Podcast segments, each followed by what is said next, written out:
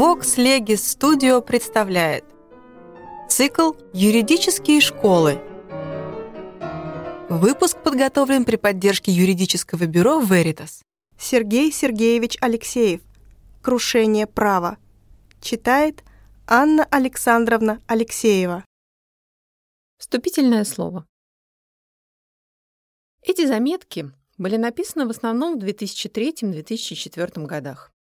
Они были задуманы как некий противовес только что завершенному моему итоговому труду «Восхождение к праву», о чем я дальше еще скажу. Что ж, не скрою. Мое стремление возвысить право, его уникальную силу, невостребованный могучий потенциал наталкивалось на жесткие реалии тогдашней жизни, остро тревожили меня. Они в какой-то мере побудили внести известные коррективы во второе издание упомянутого труда и его краткое резюме, книгу «Тайна права». Недавно, в начале 2009 года, переизданную под названием «Тайна и сила права». При этом, как я вижу теперь, были использованы материалы и раздумья, выраженные в настоящих заметках. В то время мне показалось, что мои сомнения и тревоги нашли свое разрешение. А ведь напрасно. Уже тогда, пять лет назад, наряду с неустанным подтверждением уникальной ценности права, надо было объявлять тревогу бить в набат. Пусть даже шансы на это реально были более чем ничтожны. Теперь же, когда мы все обеспокоены тяжелым глобальным кризисом, обрушившимся на людей нашей планеты, сама жизнь подтолкнула меня к тому, чтобы под новым углом зрения вновь обратиться к прежним раздумьям и разработкам. И тогда в своих архивах, запасниках я натолкнулся на почти уже забытые заметки. А они, как оказывается, по основным, решающим позициям как раз и соответствуют острым вопросам сегодняшнего дня. Пришлось лишь произвести небольшую правку текста, осовременить его и сделать краткие дополнения. Раздел 6. И вот выношу на суд читателя эти слегка обновленные заметки, надежды и тревоги прошлых и настоящих дней. Глава 1. Надежда. Поступив в далекие послевоенные годы в силу сложившихся жизненных обстоятельств в юридический вуз, я сразу увлекся правом, поразившим меня удивительным соединением в нем самой, что ни на есть прозы жизни и какой-то очень важной, но еще не совсем ясной и понятой глубины. С тех пор всю жизнь и в научной сфере, и в практических делах я занимаюсь попытками постижения смысла права и на этой основе его возвеличиванием, Прежде всего, самой правовой материи и права гражданского, неувидаемого шедевра мировой культуры. Скажу сразу, такое возвышение, казалось бы, не очень-то престижного в нашей стране явления, именуемого правом, пропитанного, как известно, в то время казенщиной и формализмом, изначально имело налет наивных романтических представлений. Оно, ясно же, было навеяно первыми после тягот и потрясений фронтовой жизни впечатлениями от учебы в юридическом вузе, наставничеством моих учителей, замечательных цивилистов из далекого, как казалось в то время, до революционного прошлого, Бориса Борисовича Черепахина и Александра Марковича Винавера, но все же еще чем-то более основательным. Возможно, интуитивно уловленным представлением о том, что вот он, странный феномен, прошедший через все перипетии и ужасы истории, который способен противостоять страшной действительности того времени – войне, фашизму, режиму сталинского террора. Возвышенное представление о праве во время учебы и работы в юридическом вузе утверждалось через сложные пути овладения правовой материей. Сначала путем сугубо юридико-догматической аналитической проработки норм и институтов гражданского права, раскрывающих незаменимую значимость частноправовых отношений в жизни людей. Затем в ходе размышления о сути и ценности права. И, наконец, особенно после крушения в 1989-1993 годах диктата марксистской идеологии посредством обоснования позитивного права в его единении с правом естественным, его высшем проявлении, чем-то существенным, однопорядковым с христианством, с фундаментальными ценностями других мировых религий. Для меня стали откровениями труды Иммануила Канта с его потрясающей формулой «Право – самое святое, что есть у Бога на земле». а также книга 1917 года Иосифа Алексеевича Покровского о гражданском праве с мыслью о праве как об удивительном самодостаточном феномене, во многом неподвластном государству. Смею надеяться, что в результате этого, в конечном счете, в какой-то мере, в какой не мне судить, удалось обрисовать суть и предназначение права как высшего достижения цивилизации и культуры, которому суждено стать центром и главенствующей силой в поведении людей, способного выступить в качестве стержня в сложных процессах и поворотах формирования и бытия современного гражданского общества, обителью и гарантом свободы людей, надеждой в годины социальных кризисов и катастроф. При этом приоткрылись необыкновенные черты права, его математическая природа, сила и конструктивное совершенство, особенно в области гражданского, частного права, где, по словам Эммануила Канта, человек раскрывается как сам себе господин. Глава вторая. Сила права. Три основных момента выражают указанные уникальные способности права.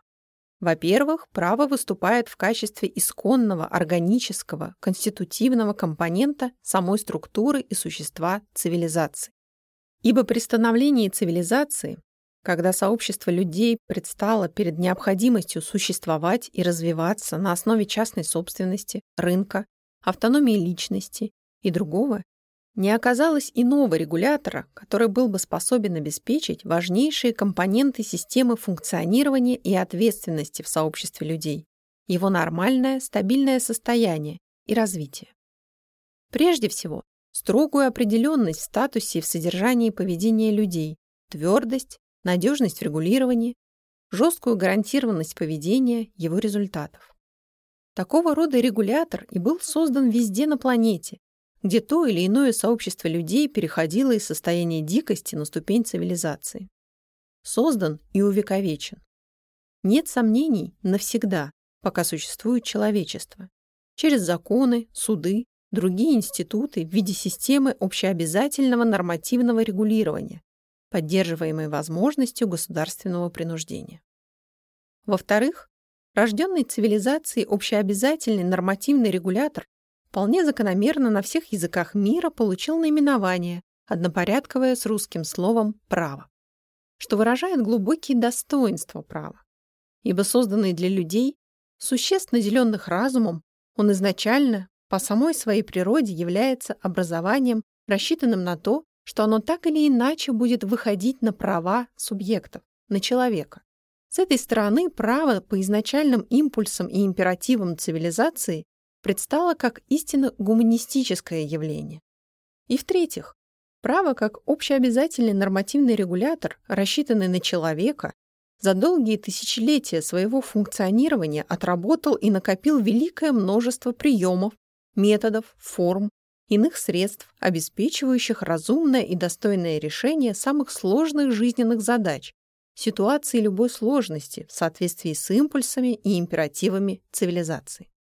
Отсюда многообразие правовых систем, типов и даже утонченных правовых конструкций, однотипных, с конструкциями технических и инженерных делах, что еще в далеком прошлом в римском частном праве позволил рассматривать юридические средства и формы в качестве рацио скрипта, то есть писанного разума. Исторические данные свидетельствуют, что именно право в своем развитом, юридически отработанном виде конструктивно решала многие сложные жизненные проблемы, кризисы и неизменно оставалась таким выдающимся инструментом цивилизации, который способен в полной мере раскрыть и обеспечить реализацию потенциала наиболее существенных свершений человечества, таких как частная собственность, свободный и конкурентный рынок, политическая демократия, высокий достойный статус личности и ее неотъемлемые права. Вместе с тем, исторический парадокс заключается в том, что на протяжении большей подавляющей части человеческой истории право, точь-в-точь как частная собственность, знаменательное совпадение, не проявило весь свой потенциал, так и не стало постоянной и определяющей основой развития цивилизации. Только в новое время, открытое Великой Французской революцией, право и опять-таки точь-в-точь как частная собственность стало раскрывать свои недюжинные, уникальные возможности. Пусть первоначально всего лишь достоинство эффективного общеобязательного нормативного регулятора. И здесь важно вот какое уточнение. Указанные достоинства, выраженные в таких институтах, как закон и суд, использовались, пусть даже в упрощенном, властно заданном виде, и при авторитарных, и даже при тиранических режимах, где господствовало право власти и где для правящей власти требовались свои порядок и дисциплина. Но после буржуазных демократических революций эти регулятивные достоинства потребовались не в упрощенном, а в строгом развернутом виде для обеспечения последовательно демократических начал, развития частно-собственнической рыночной экономики и воспрепятствования произволу власти, что стало раскрывать уже более высокое гуманистическое предназначение права. Вот что по этому вопросу сказал выдающийся русский правовед-мыслитель, цивилист Иосиф Алексеевич Покровский.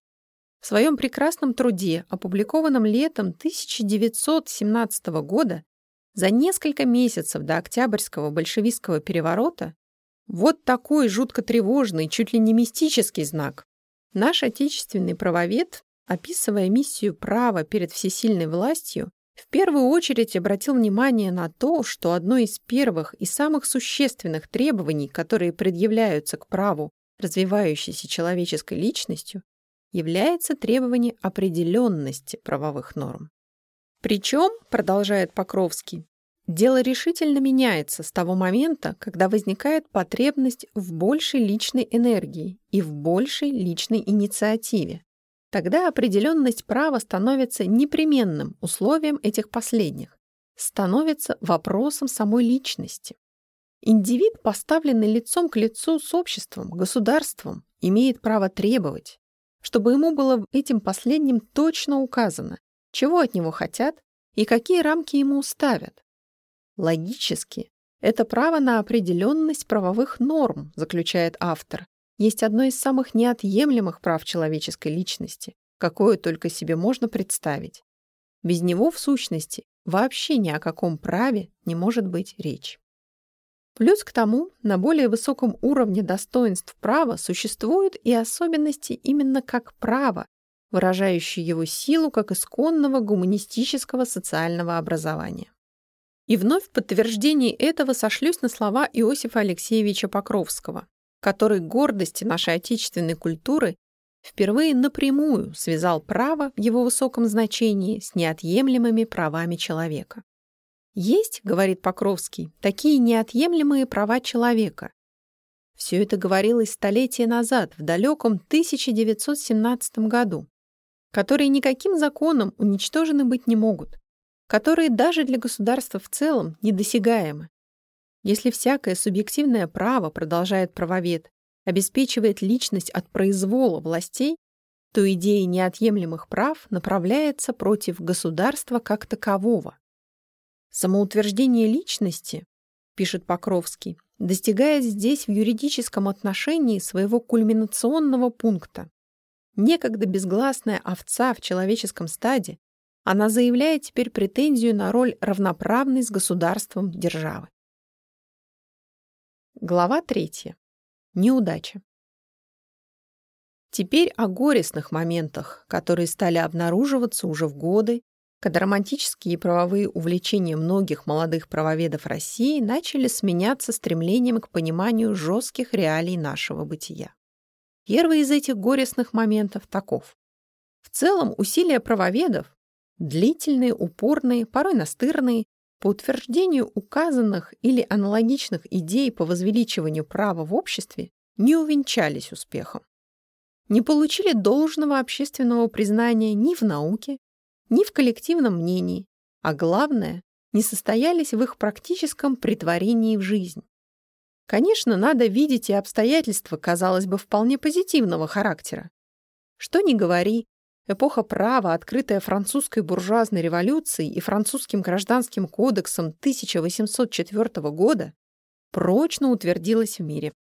После Второй мировой войны, вслед за разгромом человеконенавистнического режима и идеологии фашизма, в качестве высшего гуманитарного начала восторжествовала идея неотъемлемых прав человека, их прямого действия, в социальной жизни обозначился своего рода разворот на человека, на верховенство права. И это стало важнейшей составляющей мощного движения в условиях стремительного технического прогресса 1960-1970-х годов к благополучию и процветанию многих демократических стран. Утвердились в качестве общезначимых формулы правовое государство, верховенство права. Утонченную, воистине ювелирную разработку получили правовые категории в германском гражданском уложении, швейцарском гражданском кодексе. Судьи, адвокаты, нотариусы заняли достойное место в жизни демократических обществ. В СССР, в России, в Украине, в Казахстане и других советских республиках даже в условиях сталинской тирании удалось отстоять многие достижения отечественной и мировой юриспруденции, понимание права как значительной социальной ценности, основы общественной и государственной жизни, сложного общеобязательного нормативного феномена, величие и силу гражданского права. Все это есть, но не произошло главного. Право в нынешнюю пору, в том числе и в странах, где реализовались, казалось бы, кардинальные демократические преобразования, не только подчас чуть ли не откровенно используются в пропагандистских и узкокорыстных целях, как некое прикрытие своего антипода, фактической силовой политики, но и что самое главное, реально не раскрылось в своих высших характеристиках, не заняло того высокого положения, которое оно по логике истории, исконной своей природе и требованиям жизни призвано занять. То есть оно не стало высшим регулятором поведения людей в их практической жизни. Притом таким высшим регулятором, который призван обеспечивать свободу людей, высокое достоинство каждого человека, его неотъемлемые права. Не менее прискорбен и другой горестный момент, сопряженный с только что отмеченным обстоятельством. В нынешнее время события в реальной жизни разворачиваются так, что основной поток фактических дел и отношений, требующих по всем данным правового обоснования и решений, проходит мимо права, или точнее, рядом с ним, лишь время от времени, слегка, по потребности, с ним соприкасаясь. Больше того, в мире произошли и более тревожные события. Это и нанесение странами НАТО во главе с США, вопреки действующему международному правопорядку, мощных ракетных и авиационных ударов по суверенному государству Югославия, которые причинили этой стране значительный экономический и экологический ущерб, унесли человеческие жизни.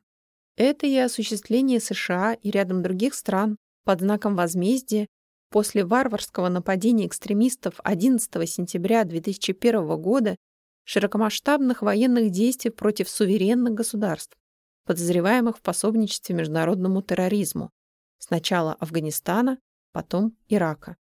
В указанных обстоятельствах создается впечатление, что даже в высокоразвитых демократических странах право, вспыхнув в свое время при расставании с тиранией, эйфорией верховенства и высшей святости, или даже правления права, превратилась в нынешней благополучной рыночной обстановке в некое рутинное явление обыденной практики, формально необходимое, но не очень престижное, и пускаемое в дело по необходимости для оформления государственных решений, да и то лишь в той мере, которая согласуется с основными факторами современной жизни. Глава 4. Неудача и у нас, в России. Тяжелые перипетии, связанные с развитием права, не миновали и нашу страну, Россию. Правда, в первые годы перемен с 1985 по 1991 годы в СССР, России, стране, насквозь пронизанной догмами и порядками сталинского тоталитарного режима, задача утвердить верховенство права в его упомянутых выше характеристиках не ставилась. И не только потому, что в условиях того времени право, сообразно догмам марксизма, трактовалось под углом зрения сугубо классово-диктаторских определений, и не было условий для решения подобной задачи. В то время казалось, что для демократических перемен вполне достаточно знаний и разработок, основанных на аналитической юриспруденции, и общих представлений о строжайшей законности и ценности права как эффективного общеобязательного нормативного регулятора.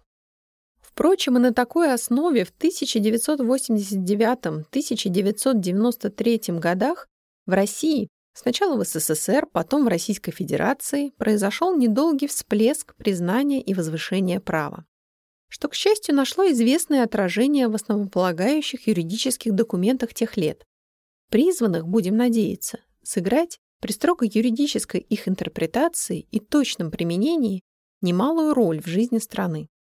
Конституции Российской Федерации 1993 года, в Гражданском кодексе Российской Федерации, принятого с 1994 по 2006 годы, в актах о свободе прессы, судебной реформе и некоторых других. Примечательно, что с той поры и до настоящего времени, несмотря на горькие следы предшествующих десятилетий, никто не исключил из словесного обихода и официальной жизни формулы верховенство Конституции, приоритет закона, правопорядок. Работает множество юридических вузов, в том числе частных, коммерческих, выпускающих специалистов, именуемых правоведами. Несмотря на ходячие штампы о будто бы перепроизводстве юристов, резко востребованы в стране правоведы высокого класса. На книжных полках магазинов большое количество монографий и учебников, посвященных праву. Общая теория права, уголовное право, экологическое право, право и кибернетика, правовая психология и прочие.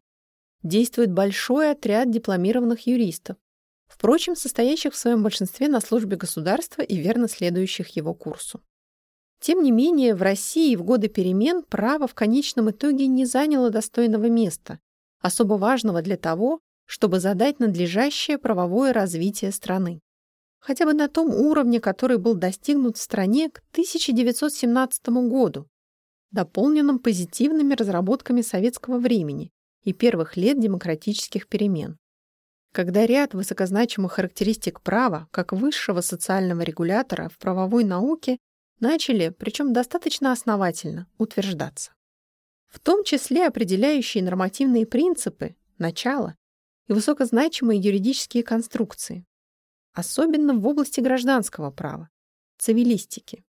И тут, с сожалением, приходится признать, что при проведении, начиная с 1991 года, кардинальных реформ, прежде всего экономических, основополагающие правовые начала и юридические конструкции в условиях подогреваемой острой борьбы за власть не были использованы.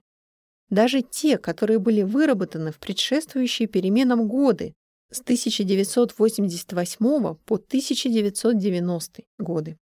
Особенно начало и конструкции, основанные на частном праве, без которого утверждение и развитие частной собственности, цивилизованных рыночных отношений, особенно в производстве, невозможно в принципе.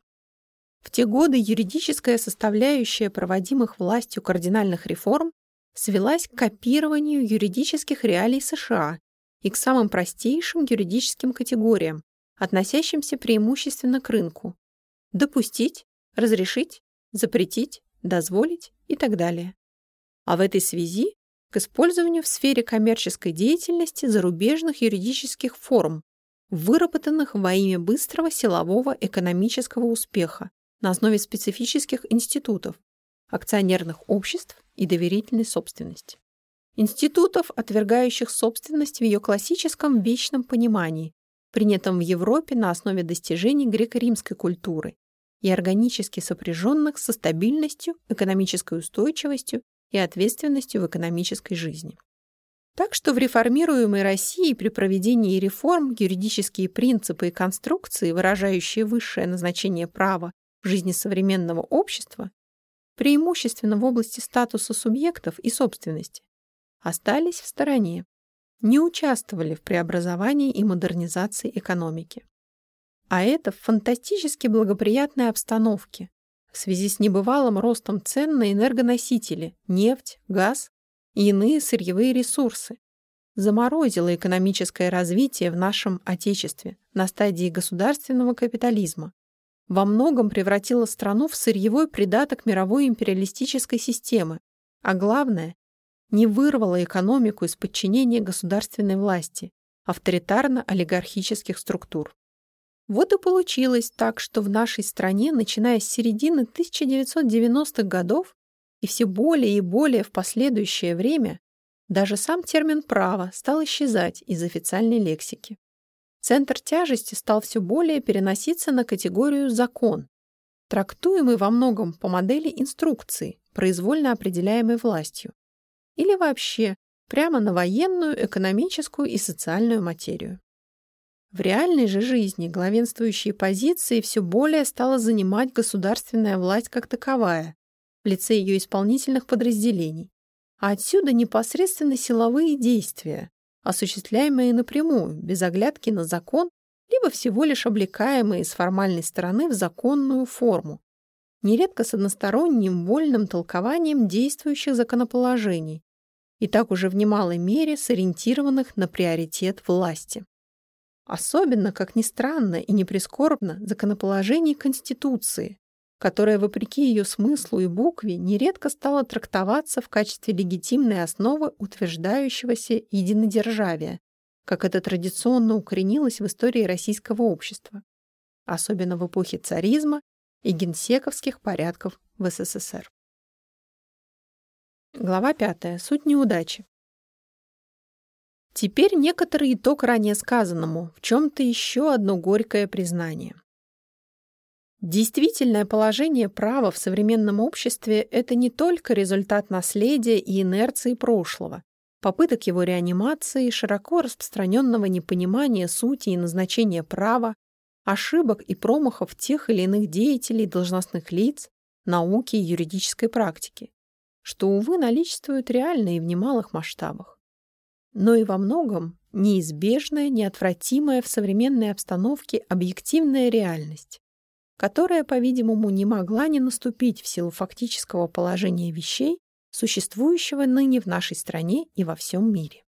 Эта реальность утвердилась по ряду важнейших позиций к концу 1950-х годов, когда произошел с помощью в том числе и осознания обществом прав отдельного человека, гигантский взлет науки и передовой техники, стремительное развитие народного хозяйства, приносящего все больше и больше благ для людей. Но эта же реальность стала кульминацией и выражением гигантского процесса, который поистине перевернул мир. Притом так, что образовался новый неодолимый поток жизни. В 1950-1960-х годах в результате гигантского развития техники и возвышения свободы личности в демократических странах наступила эра общества потребления. В чем-то несбывшейся коммунистической мечты, всеобщего изобилия, житья всех людей по потребностям. Да притом такого, который освещен свободой личности и механизмами свободного рынка. Наступление такого рода эры общества потребления и как реальности для одних стран, и как близкой перспективы или желанной мечты для многих других стран, конечно же, по своим позитивным характеристикам представляет собой достижение человечества. К тому же с этой стороны оно легко поддается нормативно-правовому регулированию при помощи и отработанного гражданского законодательства, и особых законодательных установлений, сориентированных на права потребителя. Но одновременно общество потребления оказалось двуликим Янусом. По своим крайностям, которые обнаруживаются, увы, чуть ли не в каждом добром деле, и потому, что общество потребления породило ряд принципиально новых импульсов и факторов в жизни людей и общества. Основной из них – это жесткий и приоритетный настрой людей с их, в общем-то, извечными материальными потребностями на благополучие по высоким стандартам, широкий и свободный доступ к все более изысканным удовольствиям, развлечениям и все более изощренным наслаждениям. То есть не производство, его модернизация, инновационное развитие и духовное совершенствование людей, а именно потребление. Возрастающее поглощение благ становится в центре людской жизни. При этом возникло всеобщее неодолимое стремление не только в демократических, но и во всех иных странах как можно скорее достичь всех благ общества потребления или хотя бы видимости его, не считаясь при этом ни с чем, ни с потерями в духовной, нравственной сферах, ни с экологическими бедами, ни с ростом негативных разрушительных тенденций, сопровождающих настрой на неудержимое потребительство, ни с обездоленностью многих других людей и целых регионов, ни с наступающим в связи со всем этим тупиком в общественном развитии и так далее. Отсюда же возбуждение в связи с только что указанными обстоятельствами жестких страстей, толкающих людей к крайним действиям, особенно в сфере обладания денежными ресурсами. И тех, кто достиг высот потребительства с тем, чтобы удержать и расширять зоны господства и наслаждений, и значит накопление гигантских богатств, подчас многомиллиардных состояний. И тех людей, которые удалены и порой все более и более удаляются от такого рода благ. Отсюда нарастающий вал насилия в различных формах его высшего и наиболее острого выражения – терроризма, который, в свою очередь, подчас становится особым фактором, оправдывающим встречные акты насилия и террора. И отсюда же все более ширящееся фактическое признание того, что главным в жизни является реально существующая в данный момент доминирующая сила – власть, способная оперативно и эффективно принимать решения, необходимые для общества потребления, запрещать, приказывать и дозволять. Притом такие решения по схемам ручного управления, которые при необходимости должны иметь незамедлительный и действенный характер. Такой силой по многовековой традиции стала трактоваться верховная государственная власть. Такую же функцию обрели подчиненные верховной власти спецслужбы. Конечно, указанные факторы и их многообразные проявления по большей части традиционно находят то или иное юридическое обоснование и оформление.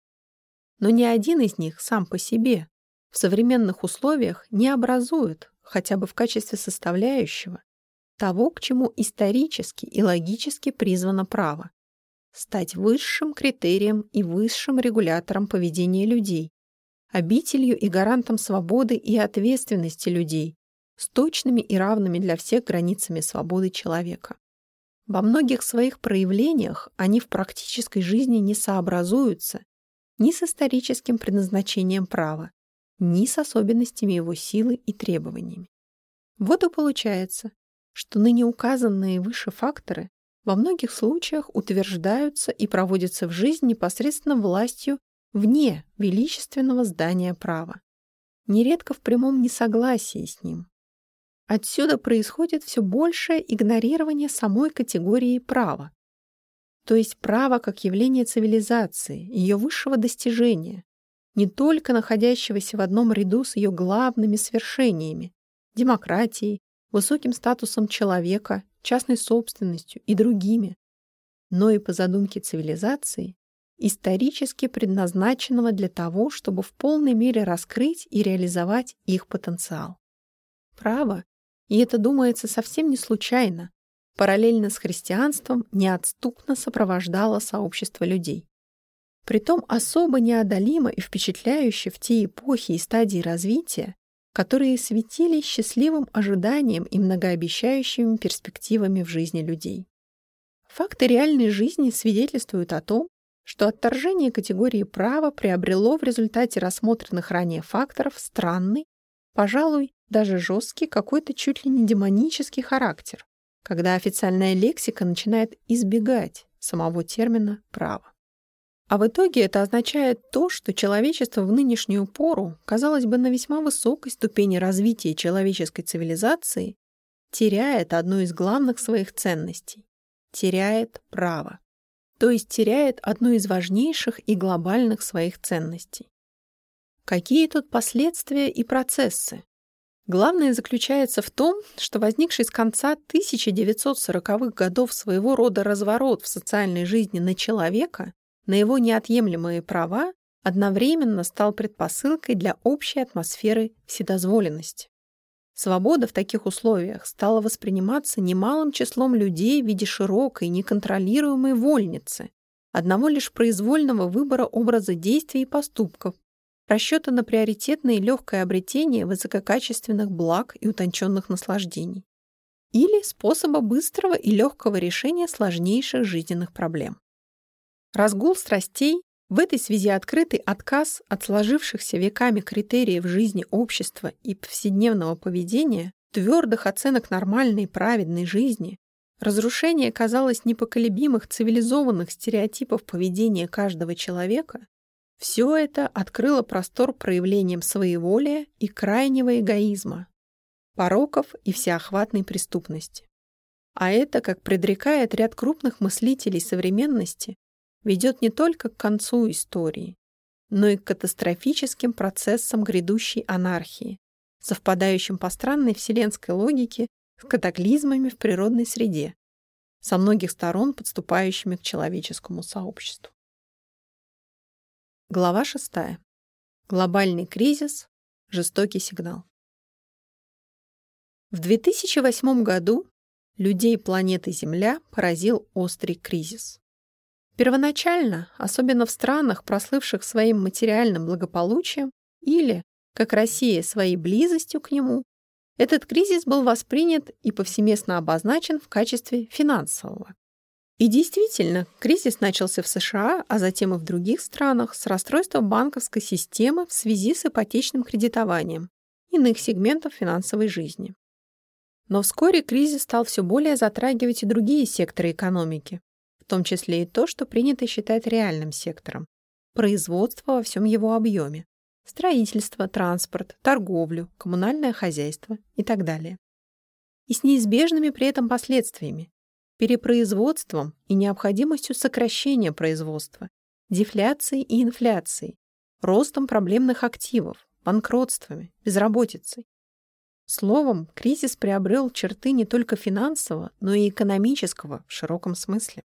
При таких оценках, понятно, возникла необходимость более углубленного и обстоятельного анализа характера и истоков кризиса, справедливо названного глобальным. И вот при этом анализе неожиданно раскрылась поразительная вещь. Нынешний глобальный кризис напрямую обусловлен бедами нашей эпохи, особенностями современного экономического развития и тем, что в этих полемических заметках названо крушением права. Вот два наиболее существенных момента, к которым в той или иной степени и различной фразеологии сводятся мнения многих специалистов. Первое это то, что кризис в решающей степени вызван стихией и импульсами потребительского общества. Ведь именно в связи с соблазнами и манией потребительского общества, опирающимися на современную денежно-банковскую систему, возник, надо полагать, поистине виртуальный мир. Простор для перепотребления. Внимание! Перепотребление. Для широкомасштабных свободных денежных операций, особенно заемных, кредитных, то есть способных принести заемщикам и банкам легкий экономический успех, но вместе с тем порождающих квазиценности и соответствующие нравы, дешевые, лихие, незаработанные деньги, многомиллионные зарплаты, премии и отступные, бонусы, корпоративы, безудержные обретения и траты, никак не связанные с реальной экономикой, низкую по отношению к потреблению производительность труда, отвлекающие от необходимости дальнейшей модернизации самой основы экономики. И в этой же связи возникла широко доступная на грани с законом возможность обретения многомиллиардных состояний, житья, как говорится, на халяву, непосредством, вольные гигантские запросы и амбициозные проекты, и стало быть, в итоге, при сбое этой виртуальной системы гигантские неоплатные долги, другие финансовые беды, перекидывающие свои разрушительные последствия на саму основу реальной экономики, частную собственность, свободный конкурентный рынок. Второе. Это то, что в преддверии и во время кризиса не оказалось такого нормативного социально-регулятивного механизма, который смог бы предупредить, смягчить, а, быть может, не допустить кризисные явления. Иными словами, общество оказалось лишенным соответствующего особенностям и ценностям современного гражданского общества передового права. Именно того права, которое было потеряно в последние десятилетия. В этой связи приходится горько сожалеть, что никто, к великому сожалению, никто не обратил внимания именно на право, как важнейший инструмент, настроенный на цивилизованный рынок и передовую демократию, на право, накопившее величайшие приемы и методы решения каких угодно сложных ситуаций и проблем. Правда, в самое последнее время все большее число специалистов задается вопросом, в частности, почему, вопреки твердой парадигме частно-собственнической рыночной экономики, так свободно и лихо совершаются процессы в денежно-банковской сфере. В связи с этим и ему подобными вопросами все чаще многие основательно мыслящие специалисты и государственные деятели высказывают мнение, в соответствии с которым требуется усиление регулятивных начал, твердых правил, выработка совершенных правил игры, стандартов, притом системных и так далее. Но позвольте, ведь эти твердые правила, стандарты, в том числе и системные, могут носить по канонам господства исполнительной власти всего лишь командно-административный характер, сводиться к запретительным и даже репрессивным мерам, не идти дальше избирательных разрешений и дозволений. Между тем, современной эпохе нужны не просто некие правила, и даже не просто право вообще, оно, сообразно упомянутым канонам, может быть не более чем правом власти, а развитое передовое право, отвечающее идеалам и ценностям гражданского общества, рассчитанное, помимо прочего, на свободного человека, на свободное конкурентное общество. Так что в итоге оказывается, что важнейшей причиной нынешних бед стало крушение права. Стало быть, всепланетный финансово-экономический кризис, грянувший в 2008 году, предстал по своей глубинной основе и в качестве правового кризиса, явился в известном отношении расплатой за то, что произошло обрушение права, важнейшего достижения цивилизации и культуры. И в этой связи еще один пункт происходящих ныне кризисных событий нуждается во внимании.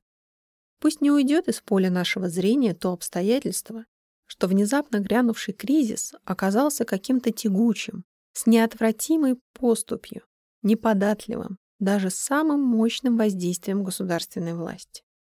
И то, что кризис поразил не какие-то отдельные страны, скажем, склонные к перепроизводству, валютной агрессии или сугубо сырьевой ориентации, а в сущности все страны планеты, даже мельчайшие, во всех отношениях праведные. Отсюда вот какое предположение, пусть чем-то даже мистическое, хотя, быть может, напрямую мирозданческого порядка. Не сигнал ли, не предупреждение ли это всей нашей эковселенской системы, обращенной к нам, землянам, о недопустимости в условиях развивающейся цивилизации пренебрегать или даже напрямую отвергать ее достижения, институты, и о тех губительных последствиях, которые ждут человечество за эти вселенские прегрешения. В данном случае за отвержение права, за его крушение на самом пороге тех событий, когда оно было в высшей степени необходимо. Глава 7. Возвращение права. Иного не дано. Вот конечный вывод, неизбежно вытекающий из всего предшествующего изложения. Ныне нет важнее для людей задачи, чем понимание и возрождение права. Иного средства добиться формирования гражданского общества и справиться с кризисными и надвигающимися катастрофическими явлениями, кроме развитого права, на свете не существует. Только право в соответствии со своим гуманистическим потенциалом и на высоком уровне своего технико-юридического совершенства способна сохранить и усилить юридико-конструктивный потенциал оптимальных средств и методов, выработанных человечеством за свою многотысячелетнюю историю для того, чтобы обеспечить решение сложных жизненных проблем, в том числе экономических, кризисных, а также таких, которые способны противостоять насилию и произволу в обществе. При этом необходимо сразу же заметить, что право в его высоком современном значении не имеет альтернативы. Оно не может быть заменено, казалось бы, однопорядковыми понятиями, как это, увы, происходит в практике ряда стран. Закон, независимый суд, ибо указанные юридические институции при всей их исключительной необходимости и незаменимости раскрывают свой действительный позитивный смысл в зависимости от сути и содержания всей правовой системы. В современных условиях системы гражданского демократического общества и выражены в таких общественно-политических началах, как верховенство права и правовое государство. В обстановке же, характерной для правовых систем более низкого порядка, права власти, свойственного в частности авторитарным режимам во всех их различных вариациях, указанные институции могут приобретать и фактически приобретают полностью или в решающих своих составляющих реакционный антиправовой характер. Закон нередко становится носителем единодержавного своеволия, порой произвола, прикрываемого благообразными юридическими формулами. Независимый суд включается в состав авторитарной государственной структуры, для которой сама формула и престиж независимого суда открывает будто бы легитимный простор для реализации произвольного усмотрения правящей власти.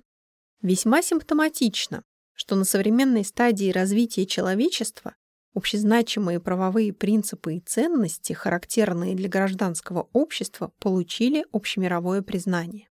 Если после знаменитых буржуазных революций конца XVIII века они прозвучали в основном в виде декларативных, преимущественно моральных постулатов, то в нынешнюю эпоху, после ужасов тоталитарных режимов, потрясений Второй мировой войны, благодаря деятельности международных институтов и правозащитных организаций, они стали для всего мира непреложными константами современности. И потому даже государства, исповедующие в своей деятельности приоритет непосредственно государственных начал, в последнее время в том или ином виде декларируют, а иные даже поспешно закрепляют в своих официальных документах нередко прямо в конституциях, свою приверженность идеям прав человека и строгой законности. По тем же причинам, в частности допускаемые теми или иными государствами отступления во имя, казалось бы, высшей целесообразности от общих юридических норм и принципов, повсеместно все чаще оцениваются в качестве бесправия. А в России, как это прозвучало в 2008 году при выборах президента, в виде правового нигилизма.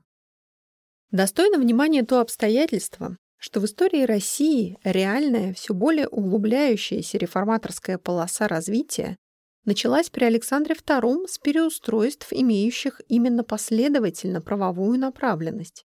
С освобождения крестьян от крепостной зависимости, судебной реформы, внедрения земского самоуправления и последовавшей затем отработки в науке и в правотворческой деятельности соответствующего юридического инструментария в области собственности, договорного права, систематизации законодательства передовых систем судопроизводства. И это, судя по всему, стало отправным стартом для бурного, превосходящего зарубежные аналоги развития в экономике, социальной жизни Серебряного века. Да и в более поздние периоды, уже в наше время, при первых шагах реального демонтажа советского тоталитарного строя при Горбачеве и при Ельцине первостепенное внимание сразу же было уделено тому, чтобы принимаемые меры нашли выражение в отработанных и проверенных на мировой практике наиболее совершенных технико-конструктивных правовых формах.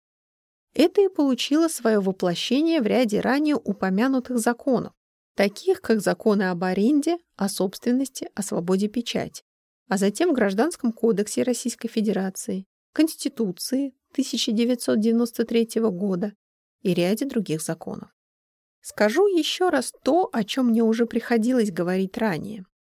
Создается впечатление, что проведение в самом начале нового тысячелетия решило, замечу жестко и грубо, ткнуть нас носом в такую тяжкую прозу жизни, которую мы в череде обыденных дел не видим, а если видим, то главным образом в скандальных подробностях и в заидеологизированных политических штампах, но в которой, однако, отчетливо просматривается наиболее глубокое и основательное в нашей жизни, трудное, порой драматическое, не во всем еще утвердившееся становление основополагающих ценностей современной цивилизации, среди которых неизменно высокое место занимает право.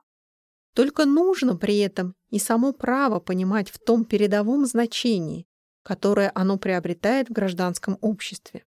Ибо лишь развитое право с его мерами свободы и ответственности, границами и гарантиями открывает человеку возможность овладевать достижениями и благами современного общества на основе его собственной свободы.